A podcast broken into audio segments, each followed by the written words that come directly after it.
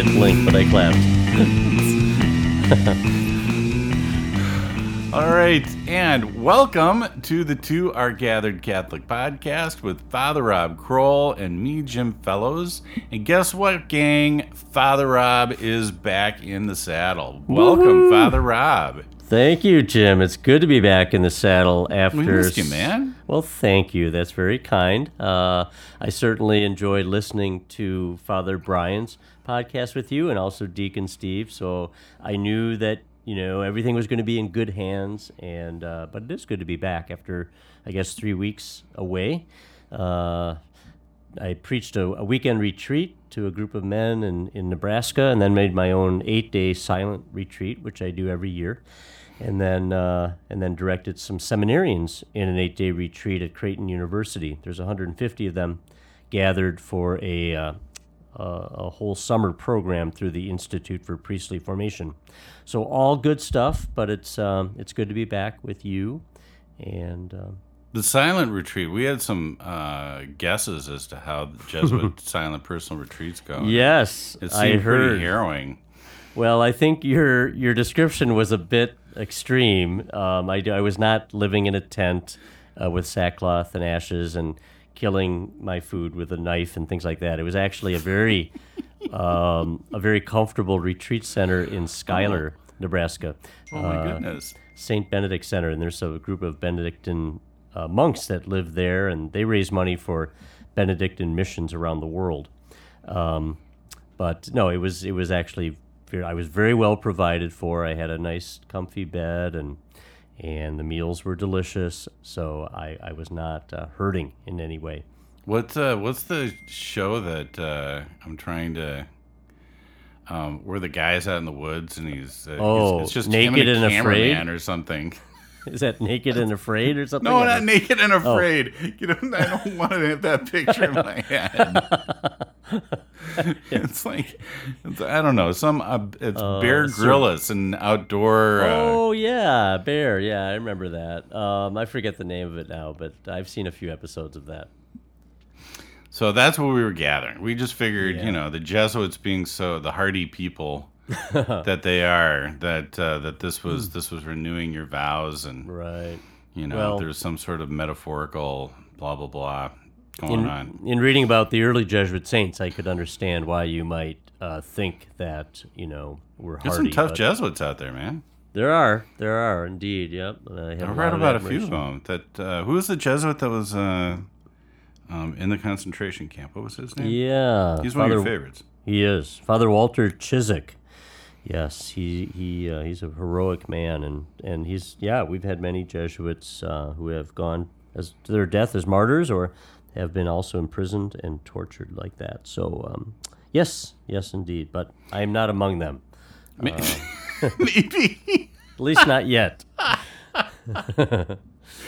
Um, maybe we should uh, save him for uh, if we if we pitched that book on him. We should probably pitch that book on him. Yeah, we could pitch it. I I don't know if we've talked about it. We've done enough podcasts now that that they, that they start kind of blur blurring. together. Right, right. That's really true. And then I'm never sure, you know, when you give homilies and retreat talks and podcasts, you kind of forget what you might have mentioned in which setting. So I, I really don't know. But yeah, maybe we could talk about them today a little bit. I do that all the time too, and it's, I don't have as many venues as you, but I'll go to men's group, and it's like, you know, I was thinking, it's like, yeah, we heard the podcast. Shut up. So Right. it's like, well, thank you for listening to the podcast, guys. I'll Oh, by, be quiet. Over by the it. way, I should tell you that uh, I made some converts in Omaha. So there's a few people that are now listening to our podcast, and I got some good feedback from them. Um, so that was encouraging. Yeah. hmm Yeah, our numbers are growing. It's uh, it's pretty nice. And um, Father Brian has um, graciously offered to um, uh, keep on filling in. We're gonna Oh. uh, put a couple in the can um, probably later on this week. Just uh, he's, he seemed to enjoy himself. So Okay. Okay. Uh, Excellent. this is like a minor audience for him. If you go to um, a Transfiguration Church on YouTube, they have like a thousand views on their podcast. oh, wow. Well, and you know we're we're climbing in that direction. Yeah, that's right. That's right. Slowly but surely, we're like the tortoise, not the hare.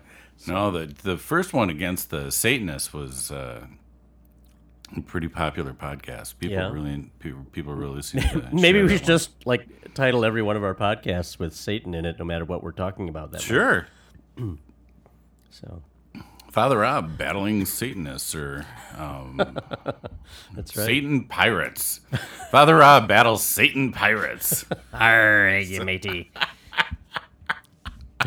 you know, I did see The Conjuring recently, which, Which is one? Well, it's it's the third in the series now. It- Oh, yeah, it's yeah. out in theaters. So I do I, I confess that I do enjoy these kinds of movies, and um, I saw Quiet Place two, and then I saw The Conjuring three. And uh, yeah, it was pretty good. It was pretty scary, and uh, Rotten Tomatoes gave it a good, a good score, and I think it was well deserved. So, um, uh, anyway, I think the third one was the best um, of the series. Yeah. Oh, you saw it too. Oh yeah, no. Jen and I are big fans. We, Okay. Uh, we we watched all three, and Right. um, it's uh, it's. A, I'm surprised at how popular these movies are. yeah. Yeah. There, um, there was there was comparisons to um, like the the MCU, um, which is quite the comparison. Like I didn't know they were doing that well, where they're going up against Marvel. That's pretty amazing. Oh yeah. Yeah. yeah. Okay. Wow, that is good. But that's maybe there'll be a crossover. maybe like Thor will come over and, and battle Satan. Mm, that would be that would interesting. that would be a blockbuster right, Right. there. Oh, totally. I'm anyway. So I'm what are we going to? No, I'm glad that uh, you had a, a, a you know some good solid retreat time, and I did. and that, and, and more importantly, I'm really glad that we were able to catch up on what I've done for the past few weeks. I'm going to sitting around waiting for you, but uh, By the way, I did also in Omaha when I was in Omaha at Creighton for two weeks. I was able to uh, catch up with a lot of my Creighton prep friends because I was at the high school there, our Jesuit high school, for six years until 2018. So still know a lot of families and former students. So that was actually an enjoyable part of my stay as well. Well, yeah, yeah, I'm happy. To, I mean, whatever, whatever you know, you want to share from your past two or three weeks. I mean, that would be interesting. I'd no, I'm fine. I got nothing. You're fine. I'm You gotta- Oh, nothing well. interesting. Well, We're all good here. okay. Stepdaughter moved out, got the whole house to ourselves now, which is you know love the Ah. stepdaughter, but you know now I can walk around without pants on, so it's a good thing. Oh, ouch. I didn't need that image. Wow. That's, that was payback, buddy. For Naked and Afraid, huh? Okay. So what are we going to talk about today? Today's podcast, surprisingly, is not going to be about like what Father Rob's been doing for the past three weeks. No. Although we've covered about eight minutes of that right there. We are. You know what? I'm going to tell you though something that I noticed um, in the past three podcasts with uh, Deacon Steve and, and Father Brian. Mm-hmm. Um, I edited out like um, a lot of stupid things that I'd say. Cause like you're like way more like it's it, I'll say something stupid and then I'll hear this like long pause. Be like, all right, I'll just mark that number down. Take that piece out. Would it be easier if I just said stupid, you know, and then And it's And then it's, you'd know to edit It's it out. much more difficult with you. It's like, oh, he seemed to respond pretty well with that one, so we'll keep that in there. but it was just like I'd say something, and then there'd be this like five second pause, like, Right, right. How do I tell this guy? Well, the difference is that? I've done this so often with you, I'm used to stupid things coming out of your mouth, whereas for them, they're just like shocked. So, Yeah, that was like I don't know what to do with this. So yeah, Right. it's skills of editing. I don't think anyone will be able to notice where those points are. oh my. And um, but also like uh, I think uh, Father Brian's comment at the end of the last podcast, like I don't think I've given you nearly enough abuse, Jim. Not as much as Father Rob would give. Ah, yes, yes. Well, Uh, thank you, somebody acknowledging my pain. That's great. well, you're able to kind of dish it out pretty well yourself. We, we That's probably pretty that's part of what makes our podcast fun is we can banter and tease. So, Yes. No, I agree with you. So, and maybe, and we got a serious and difficult topic today, which is probably a good thing that we've been bantering for 10 minutes now. Right. I'm not sure how we're going to cover this anyway. um, but the, uh, the season um, is upon us where uh, we have a strong focus on the Holy Trinity within our church year and church calendar.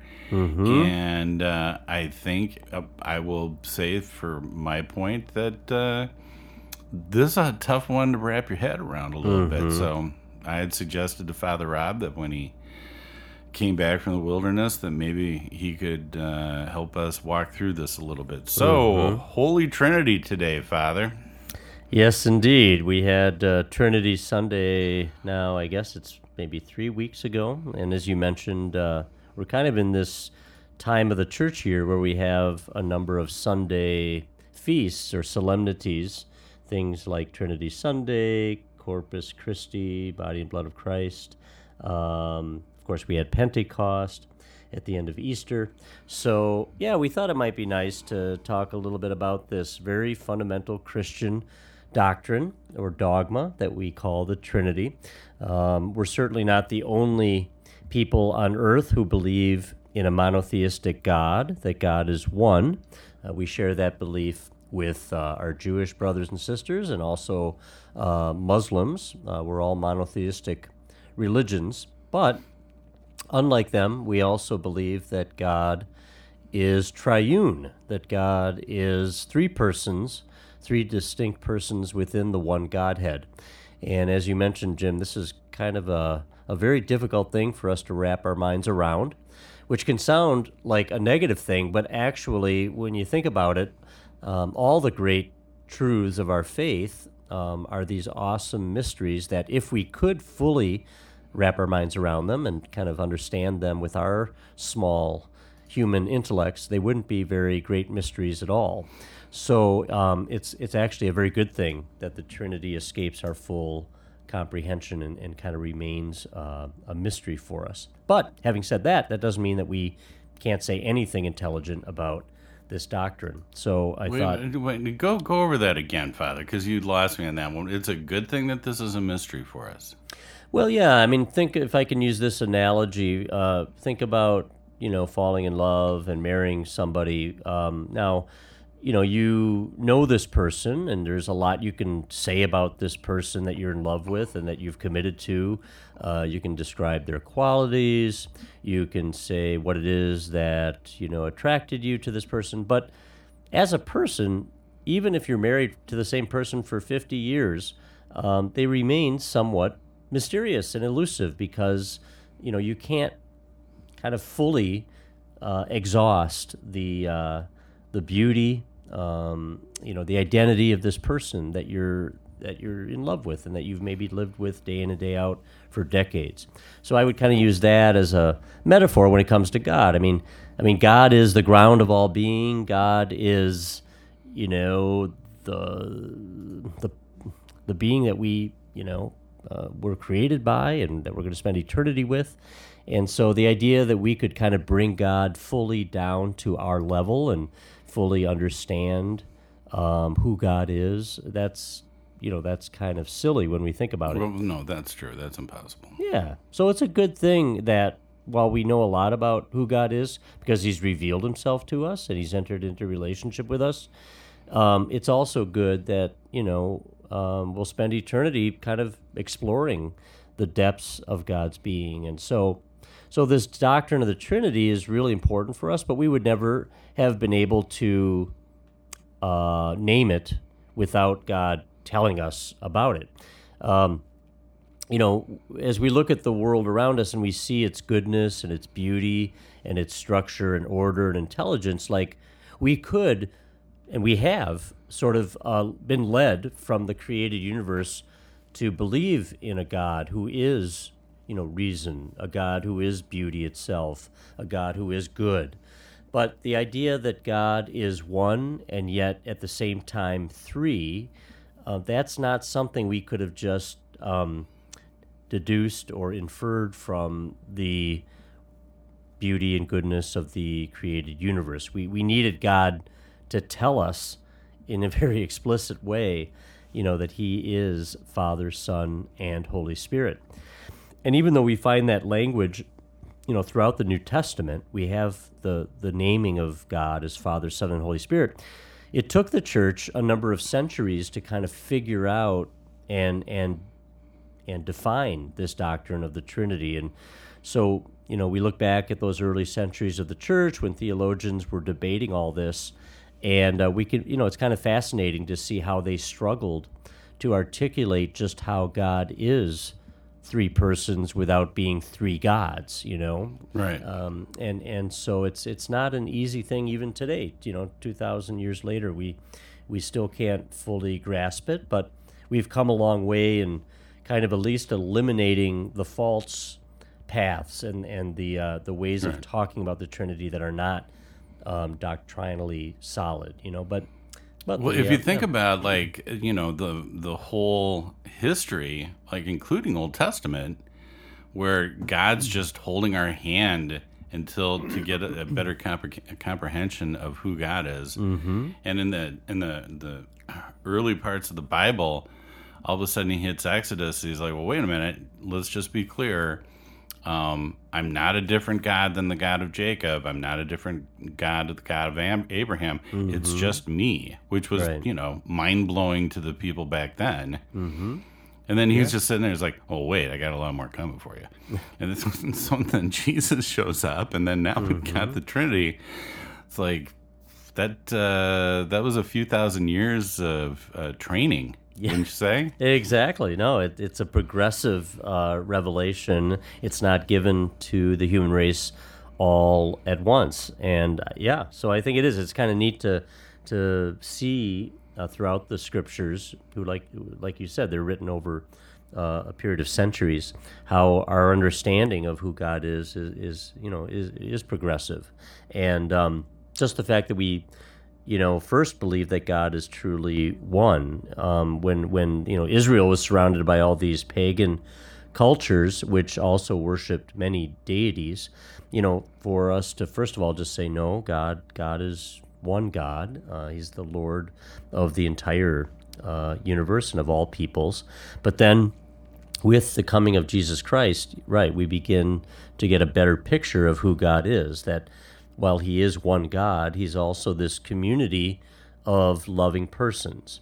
And I think that's usually when I talk about the Trinity, you know, whether it's in my high school classroom or on, on uh, preach retreats that I give, I, I always go back to that kind of metaphor or analogy of love, you know, that to talk about love involves necessarily at least two people. You have a lover and a beloved. And um, and so if we're going to say that God is love, as as John does in, in his gospel and in his letters, if God is truly love with a capital L, well, that requires then some kind of plurality. It requires a lover and a beloved. And that's really what we find within within God Himself. We have a Father, we have uh, the Son, so the Father and the Word, and they are in this eternal relationship of, of love. The, the Father gives everything that He is and has to the Son, and the Son welcomes and receives the Father's um, gift of Himself, and then and then the Son returns it back to the Father. He doesn't sort of possess it and hold on to it selfishly, but he he returns it all to the Father, and so there's this kind of eternal giving and taking, uh, you know, reciprocal, mutual relationship of love, and and that love between the Father and the Son is so powerful and fruitful and creative that it actually results in a third uh, person that we call the Holy Spirit. So the Holy Spirit is really that bond of love between the Father and the Son, and that's why on Earth, you know, I always, I never get tired of telling you know people that if you're married and you have children, um, that family experience is really the best icon or the best image that we have on this earth of the Trinity. Because what is a family? It's again, it's a, a husband and wife, two people who come together in love.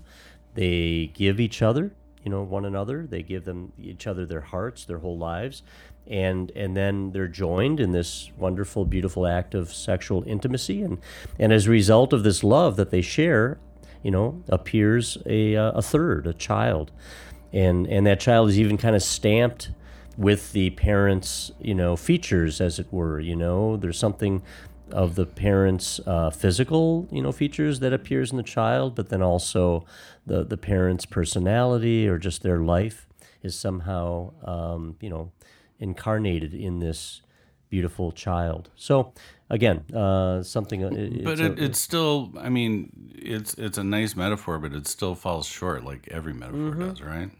Oh, totally. Yeah, I mean, it, it, it limps along, but it we you know it's, it's kind of what we need. It's it's better than a a clover.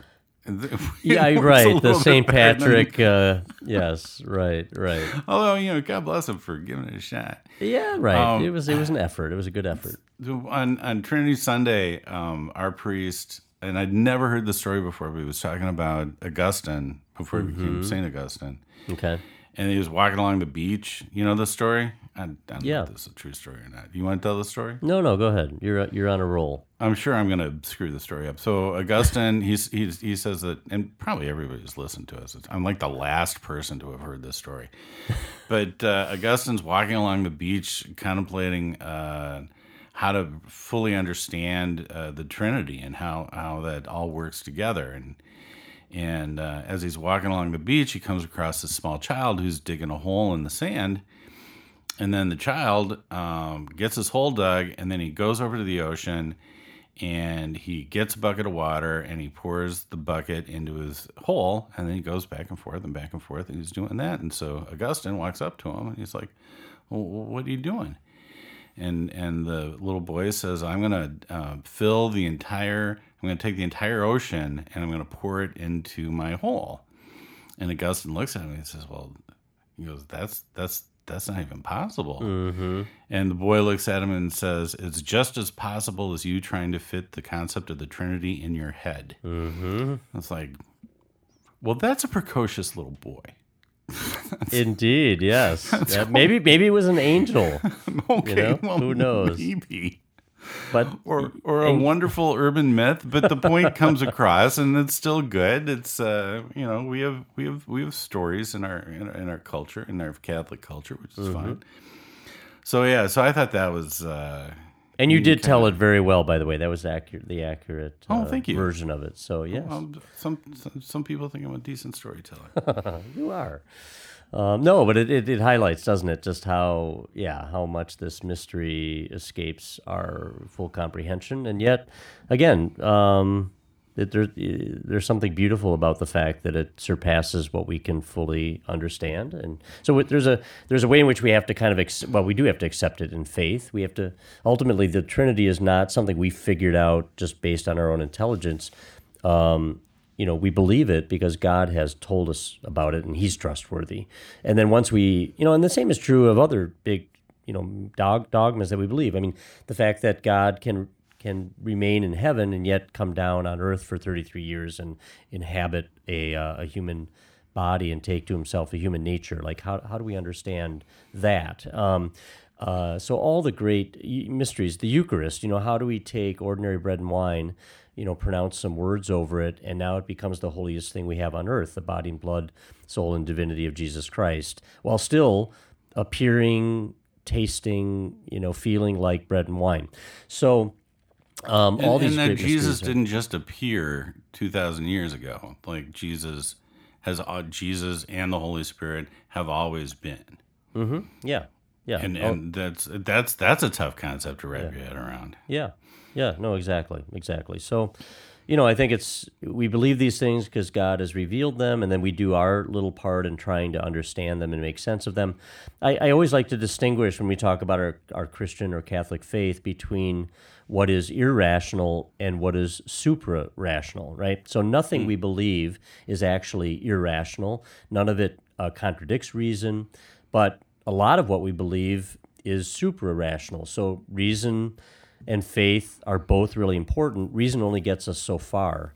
Um, you know, as I say that, I'm thinking of a story or a little uh, illustration that I came across many years ago that I occasionally use. Like, imagine that you want to, you know, speaking of this goes back to the Augustine on the beach. Imagine that you wanted to, you know, go to the ocean. Let's say you'd never been to the West Coast, California beach, or maybe the East Coast, and so you drive all the way across the country, and you finally get, let's say, to LA and then you drive to Santa Monica Beach or something. Well, at some point, the car has to stop and you have to actually get out of the vehicle and then jump into the water to experience it. So the car was very helpful. It got you almost all the way to the ocean, but you can't drive the car into the ocean. You have to get out and then take a leap. And in the same way, you know, like reason, our intelligence can bring us a long way when it comes to understanding some of these key doctrines of our Christian faith. But at, at a certain point, you have to kind of take a leap of faith. And again that's not irrational. We do that when we marry somebody. We don't right. know we don't know what the future holds. We don't know everything about this person. Even if we've dated them for many years we don't know their full you know history and all that makes them tick. And yet at some point we say i know enough that I think I can really entrust myself to this person because I believe they're good and I believe they love me. And that's mm-hmm. the same, you know, that's the same with God. So, yeah, I think that's a good way of kind of I like how you compare a lot of stuff to being married. I enjoy that. well, I think it often is. Marriage the, comes up a lot in our podcast, and I yeah, think that's if yeah. I was a single guy, I'd just be bitter. But thankfully, I'm not. well, and I'm not married, obviously, but I can make the analogy in a similar way with you know yeah, good, good, okay. good, good, good friendships. Or, well, I'm trying. I'm trying.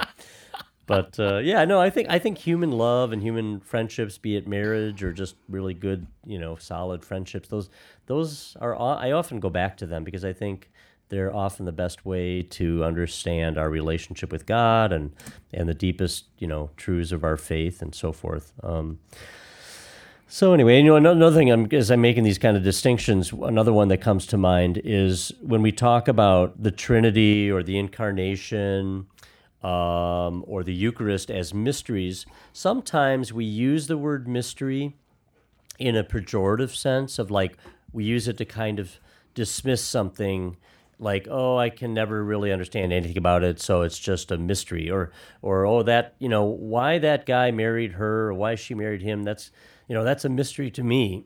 So we use it sometimes as a way of sort of naming something that's just sort of dumb or or incomprehensible. Um, but really uh, you know mystery is something that's loaded with with like a, a, sense of awe and a sense of drama and a sense of beauty. So it's not the same thing as a puzzle. You know, we can talk about being puzzled by something, or we can talk about, um, uh, you know, completing a crossword puzzle or a jigsaw puzzle. With a puzzle, at some point, you put in the last piece or you fill in the last letter, and it's done. It's complete. There's nothing more to do with it.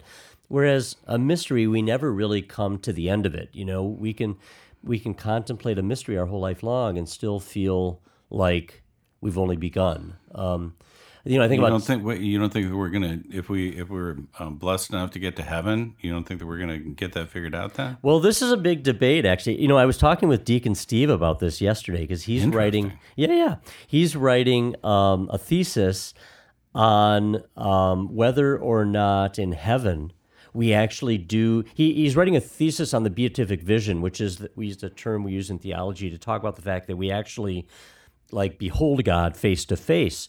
And there's this debate in the church and among theologians about whether when we get to heaven and we behold we behold God face to face, whether we actually can know everything about him, like or whether there still remains something incomprehensible and mysterious about God.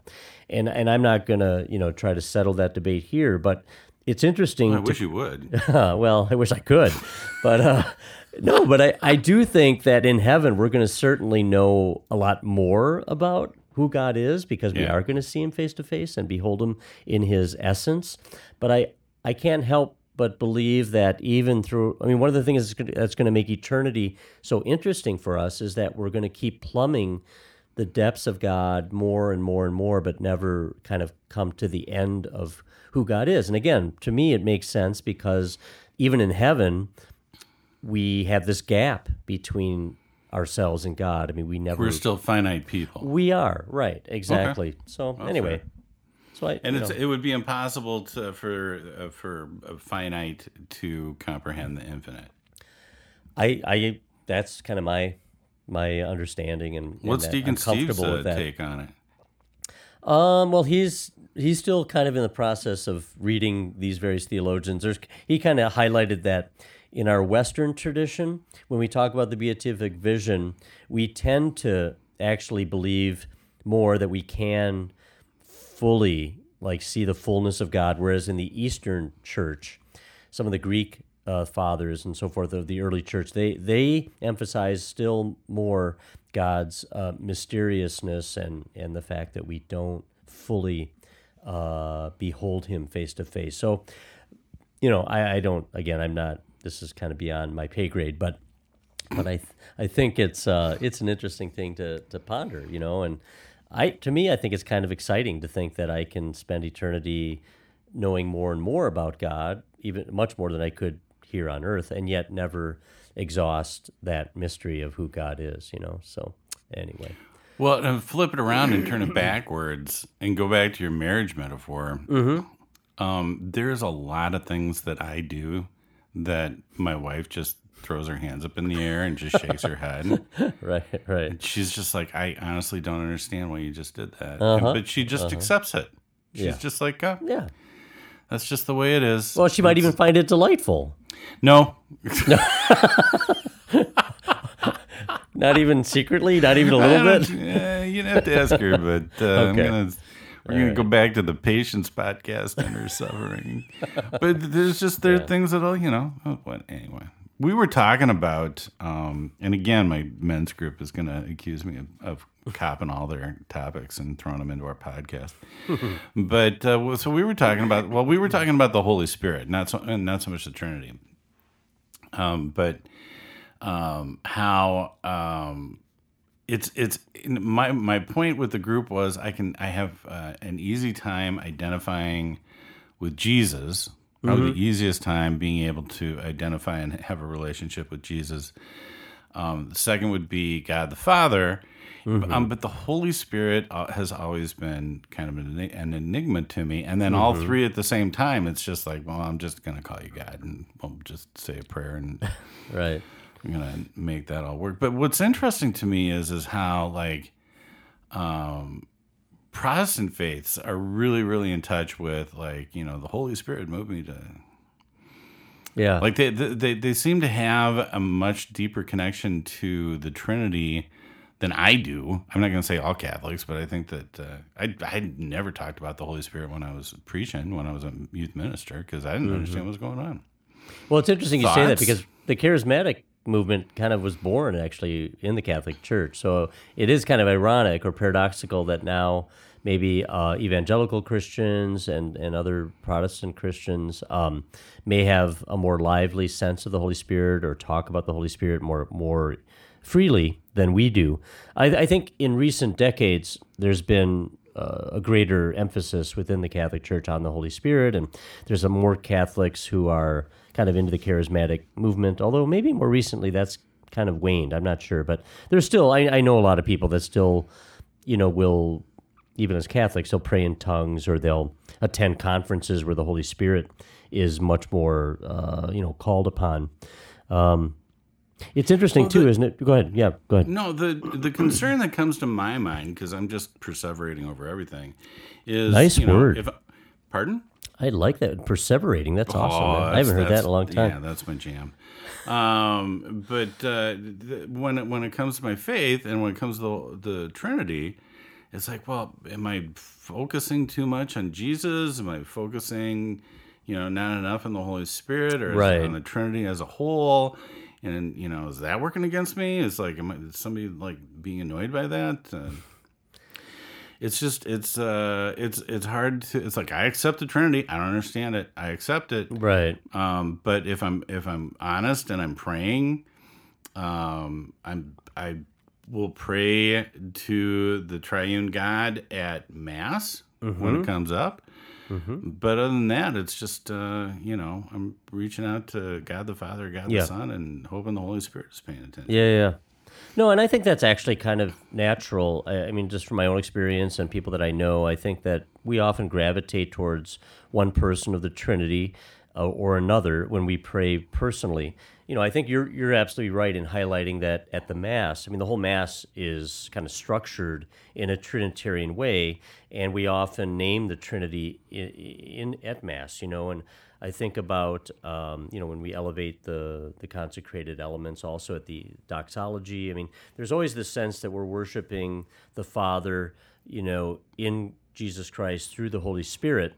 But I think when it comes to our own relationship with the Trinity, we might feel more comfortable praying to one or the other. And the fact is that the second person of the Trinity, God the Son, you know, did become uh, a human being in Jesus Christ for a reason, uh, so that so that we would have a more tangible connection with the triune God. So I don't think it's unusual that as Christians, because God became incarnate in Jesus, and we have all of His words and actions recorded in the New Testament, that we're going to maybe focus, you know, more on Jesus.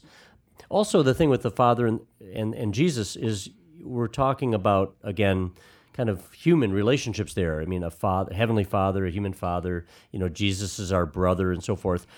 The fact that the Holy Spirit is often imaged as a dove or as fire, you know, mm-hmm. it, it, there's something, or, or, as a as a breath of, of wind.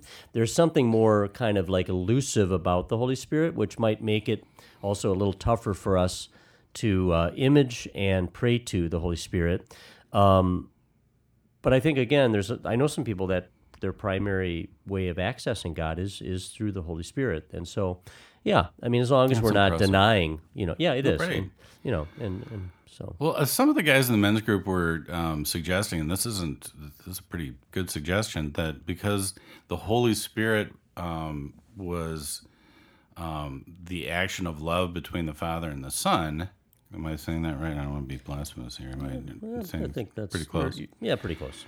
that when we see signs in our life that are pointing us in, you know, if uh, we get a, a, sense to turn left instead of turning right and avoiding a car accident, or is seeing something that actually helps resolve some crisis that we're going to, that it wouldn't be out of line to attribute that to the Holy Spirit. Correct. Correct. You agree with that?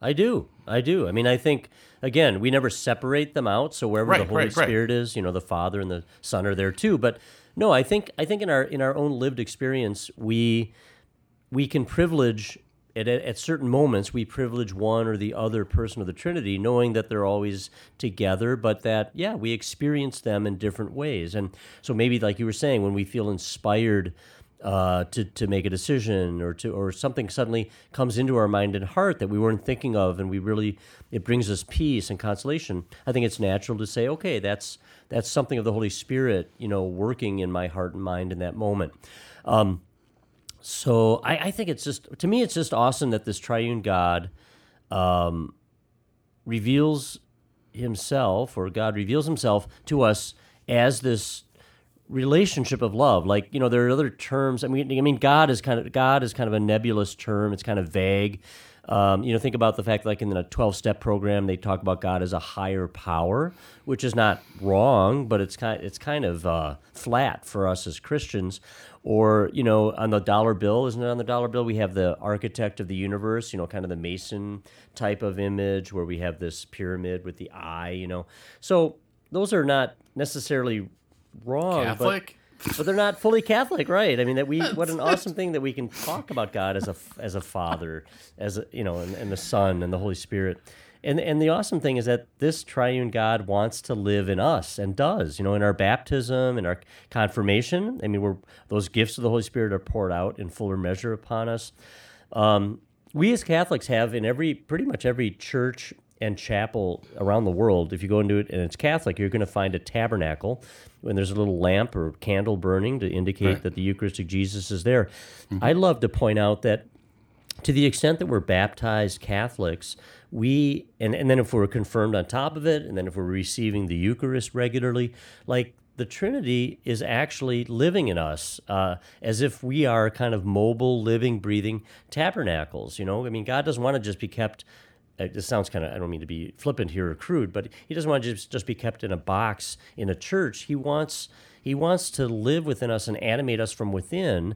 And so the fact that the Trinity actually like takes up residence within us, that's just an awesome, mind blowing thing. You know that they're not just up in the sky somewhere uh, distant, but they're actually you know they actually live in us and they transform us into themselves over the course of our life. I mean, that's the whole point is that we're transfigured into, you know, Christ and and the Father and the Holy Spirit. So anyway, um The, the thing that blows me away, Yeah. and I'm, I'm never going to figure. This is one of those things that's just going to be a mystery. I'm never going to figure out. But the uh, from a theological perspective, um, the three parts of the Trinity, the Triune God. yeah, don't say parts though, because that then you get into kind of a Okay, well, how should I say it? um, the three. I would say persons. The three, The three persons. persons of the Trinity. Thank you very much. The Triune God. That one's okay, right? Yeah, that's fine. Uh, the the three persons of the Trinity are full and complete in and of itself. Mm-hmm. Yeah, So therefore, they'd really have no need uh, for us. We don't add anything to that mixture, and yet they still the the, the triune God still wants us to be right. involved and a part. Yep, totally. That's That a blows me huge away. point. I know, I know. I mean, and actually, when you- when you say that, Jim, and you said it very well, that like God, because He is this community of loving persons, He uh, is perfect and perfectly happy within Himself. Like when you said, therefore they don't need us. Like that can sound like a bad thing, but actually, it's an awesome thing because it means that you and I and all human beings were created by this God of love simply as gift. You know, we're pure gift. Like they don't need us to be a God. It's not like it's not like they're lonely and they're not lord over anything until they make the world and creation and then now we can actually be God over something. No. Within themselves they have this this uh, love that they share and they're perfectly happy and content. So it means that, you know, everything else, including ourselves, we're, we're, we're just kind of like made like their love is so fruitful and creative it, it like spills over as it were. Think of maybe like the nile river which i think uh, from my understanding every year the nile overflows its banks and floods its banks. And then what it does is all along the river you've got these really fertile uh, fields where all this wonderful growth you know these crops can be grown because all this nutrients has flown over from the river. I mean it's sort of like the trinity's love and essence and life. It, it just it like spills beyond itself and then we're created. And and because we're not needed that means that they just create us out of pure like love and joy and gift. And and so that's really good news for us you know? So yeah so that's really good you know too i, I want to highlight a couple of just really practical things about because the trinity because it is so much of a mystery and and, and you know theologians get into all the little um, debates and it can get very heady and very kind of abstract but I want to bring home the fact that this this concept or this doctrine of the Trinity for us has some really really important practical daily life uh, consequences. So, I mean, the fact that God is a loving a relationship or a communion of loving persons, it means that relationship is really like the fundamental category of all reality. That when you get married or when you uh, have good friendships, uh, when you have a family life, that is not sort of a very accidental and secondary part of our reality of human life, but it's it's really at the core of who we are as human beings. So we're mirroring somehow the Trinity when we enter into these loving uh, relationships on earth. And so I think that's really huge. You know, we're, we're not created to be isolated, you know, lonely people. We're, we're created for union, union with God and union with one another. Um, so I think that's like a huge consequence of the Trinity that we can never emphasize enough. Um, anyway, so I just think that's really important, you know. Um, there, you know, I don't want to get too philosophical here, but like in my philosophy studies that I did as a Jesuit, you know, we studied the fact that there was this period a few centuries ago called the Enlightenment when a lot of famous philosophers thought that really our our basic inherent state of nature as human beings is is to live in isolation, you know, kind of to live our own individualistic lives. And we only come together, we only kind of, as it were, come out of our caves and form societies because we like need to protect our life and our property and and then you know the state becomes kind of this like coercive uh, government that tries to like help us to live without too much conflict with one another. And and some of these philosophers really believe that basically to be a human being, you know, we we were intended to just sort of like our, our happiest state was sort of when we were just living in isolation, and then we had we had to come together out of necessity. Christianity proclaims something very very different, which is that we are by nature, you know, intrinsically uh, relational, and and that we're meant to be living in in good harmony and communion with one another and with with God. So it's a whole different take on what human life is all about. But anyway, So, so I- I've, I've been resisting telling the story, but I, now you now you're just forcing the issue. Um, when uh, when I was uh, I used to tell the story um, all the time uh, when I was doing youth ministry, and my my kids would just end up giving me a really hard time about it. uh-huh.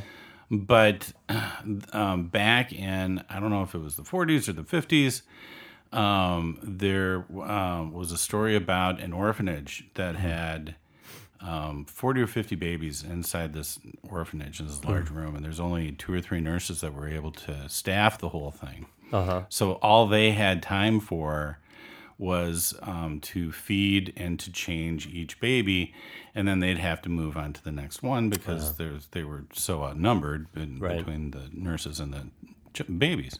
Right. Well, all of a sudden they started noticing within the situation that some of the babies were dying.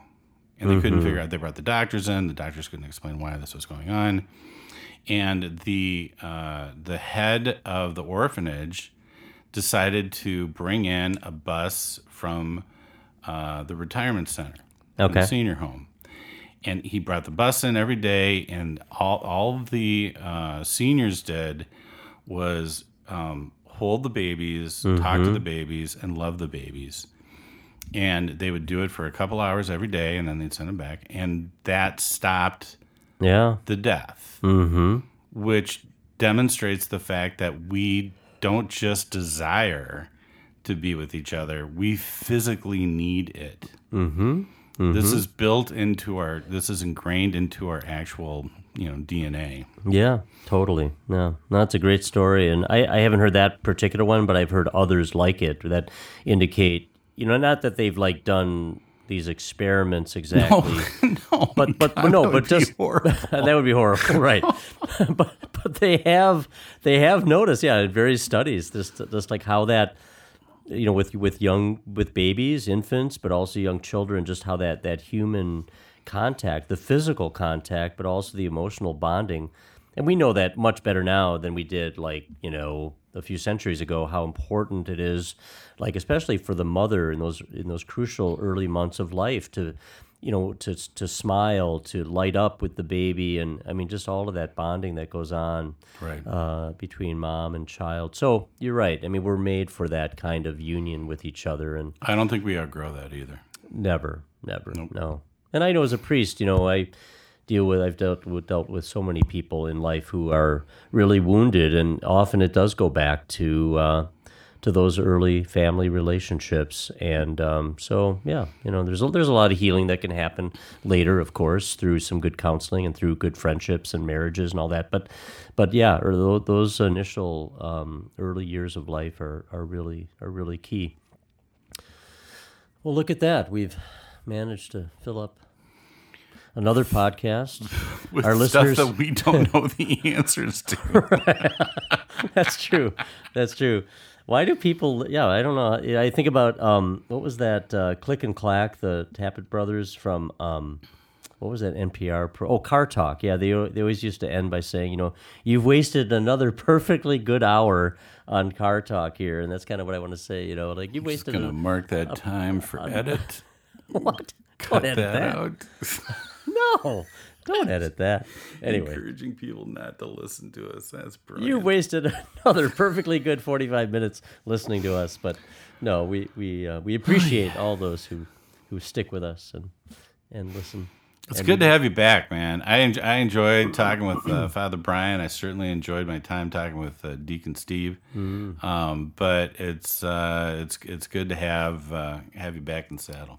Well, thank you. I appreciate it, and uh, yes, it's we have a good time, and even say some things that might be helpful to people. Look at that. Maybe. So you never know.